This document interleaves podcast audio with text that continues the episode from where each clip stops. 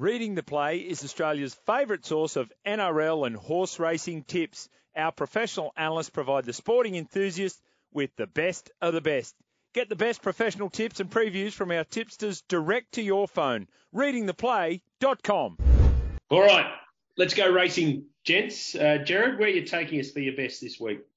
Jimmy, I thought I'd stick to Caulfield. Uh, interesting. This meeting is normally uh, historically for many years been down at Sandown, where I do think it's always been a cracking meeting because we have the Zipping Classic. But um, uh, now at Caulfield and race eight, which we call the Sandown Guineas, being run at Caulfield.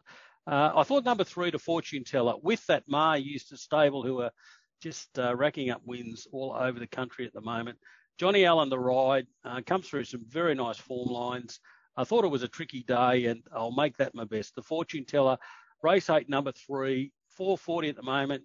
Jimmy, there's only one way to play. I'll have the 100 on the nose. Well, actually, that's not strictly correct. But anyway, uh, what about you, Tristan? What do you got for us?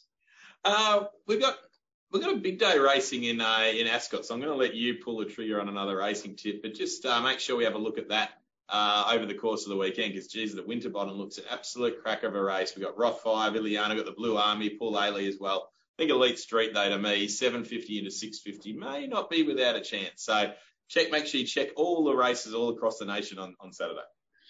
All right, well, I'm going to go. Uh, my man has tipped me the one that um, Gareth Hall tipped as well. So it's an incredible story. Sunshine Rising, nine year old, first up for the first time since 670 days. So been over to Hong Kong, um, had some uh, concerns there uh, injury wise. The trial form has been absolutely scintillating.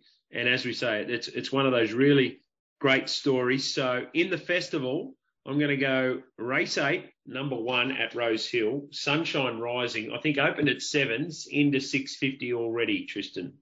Yes, yes. Now, very important. What is the staking plan? Oh, sorry, just 100 on the nose for this one, thanks. Oh.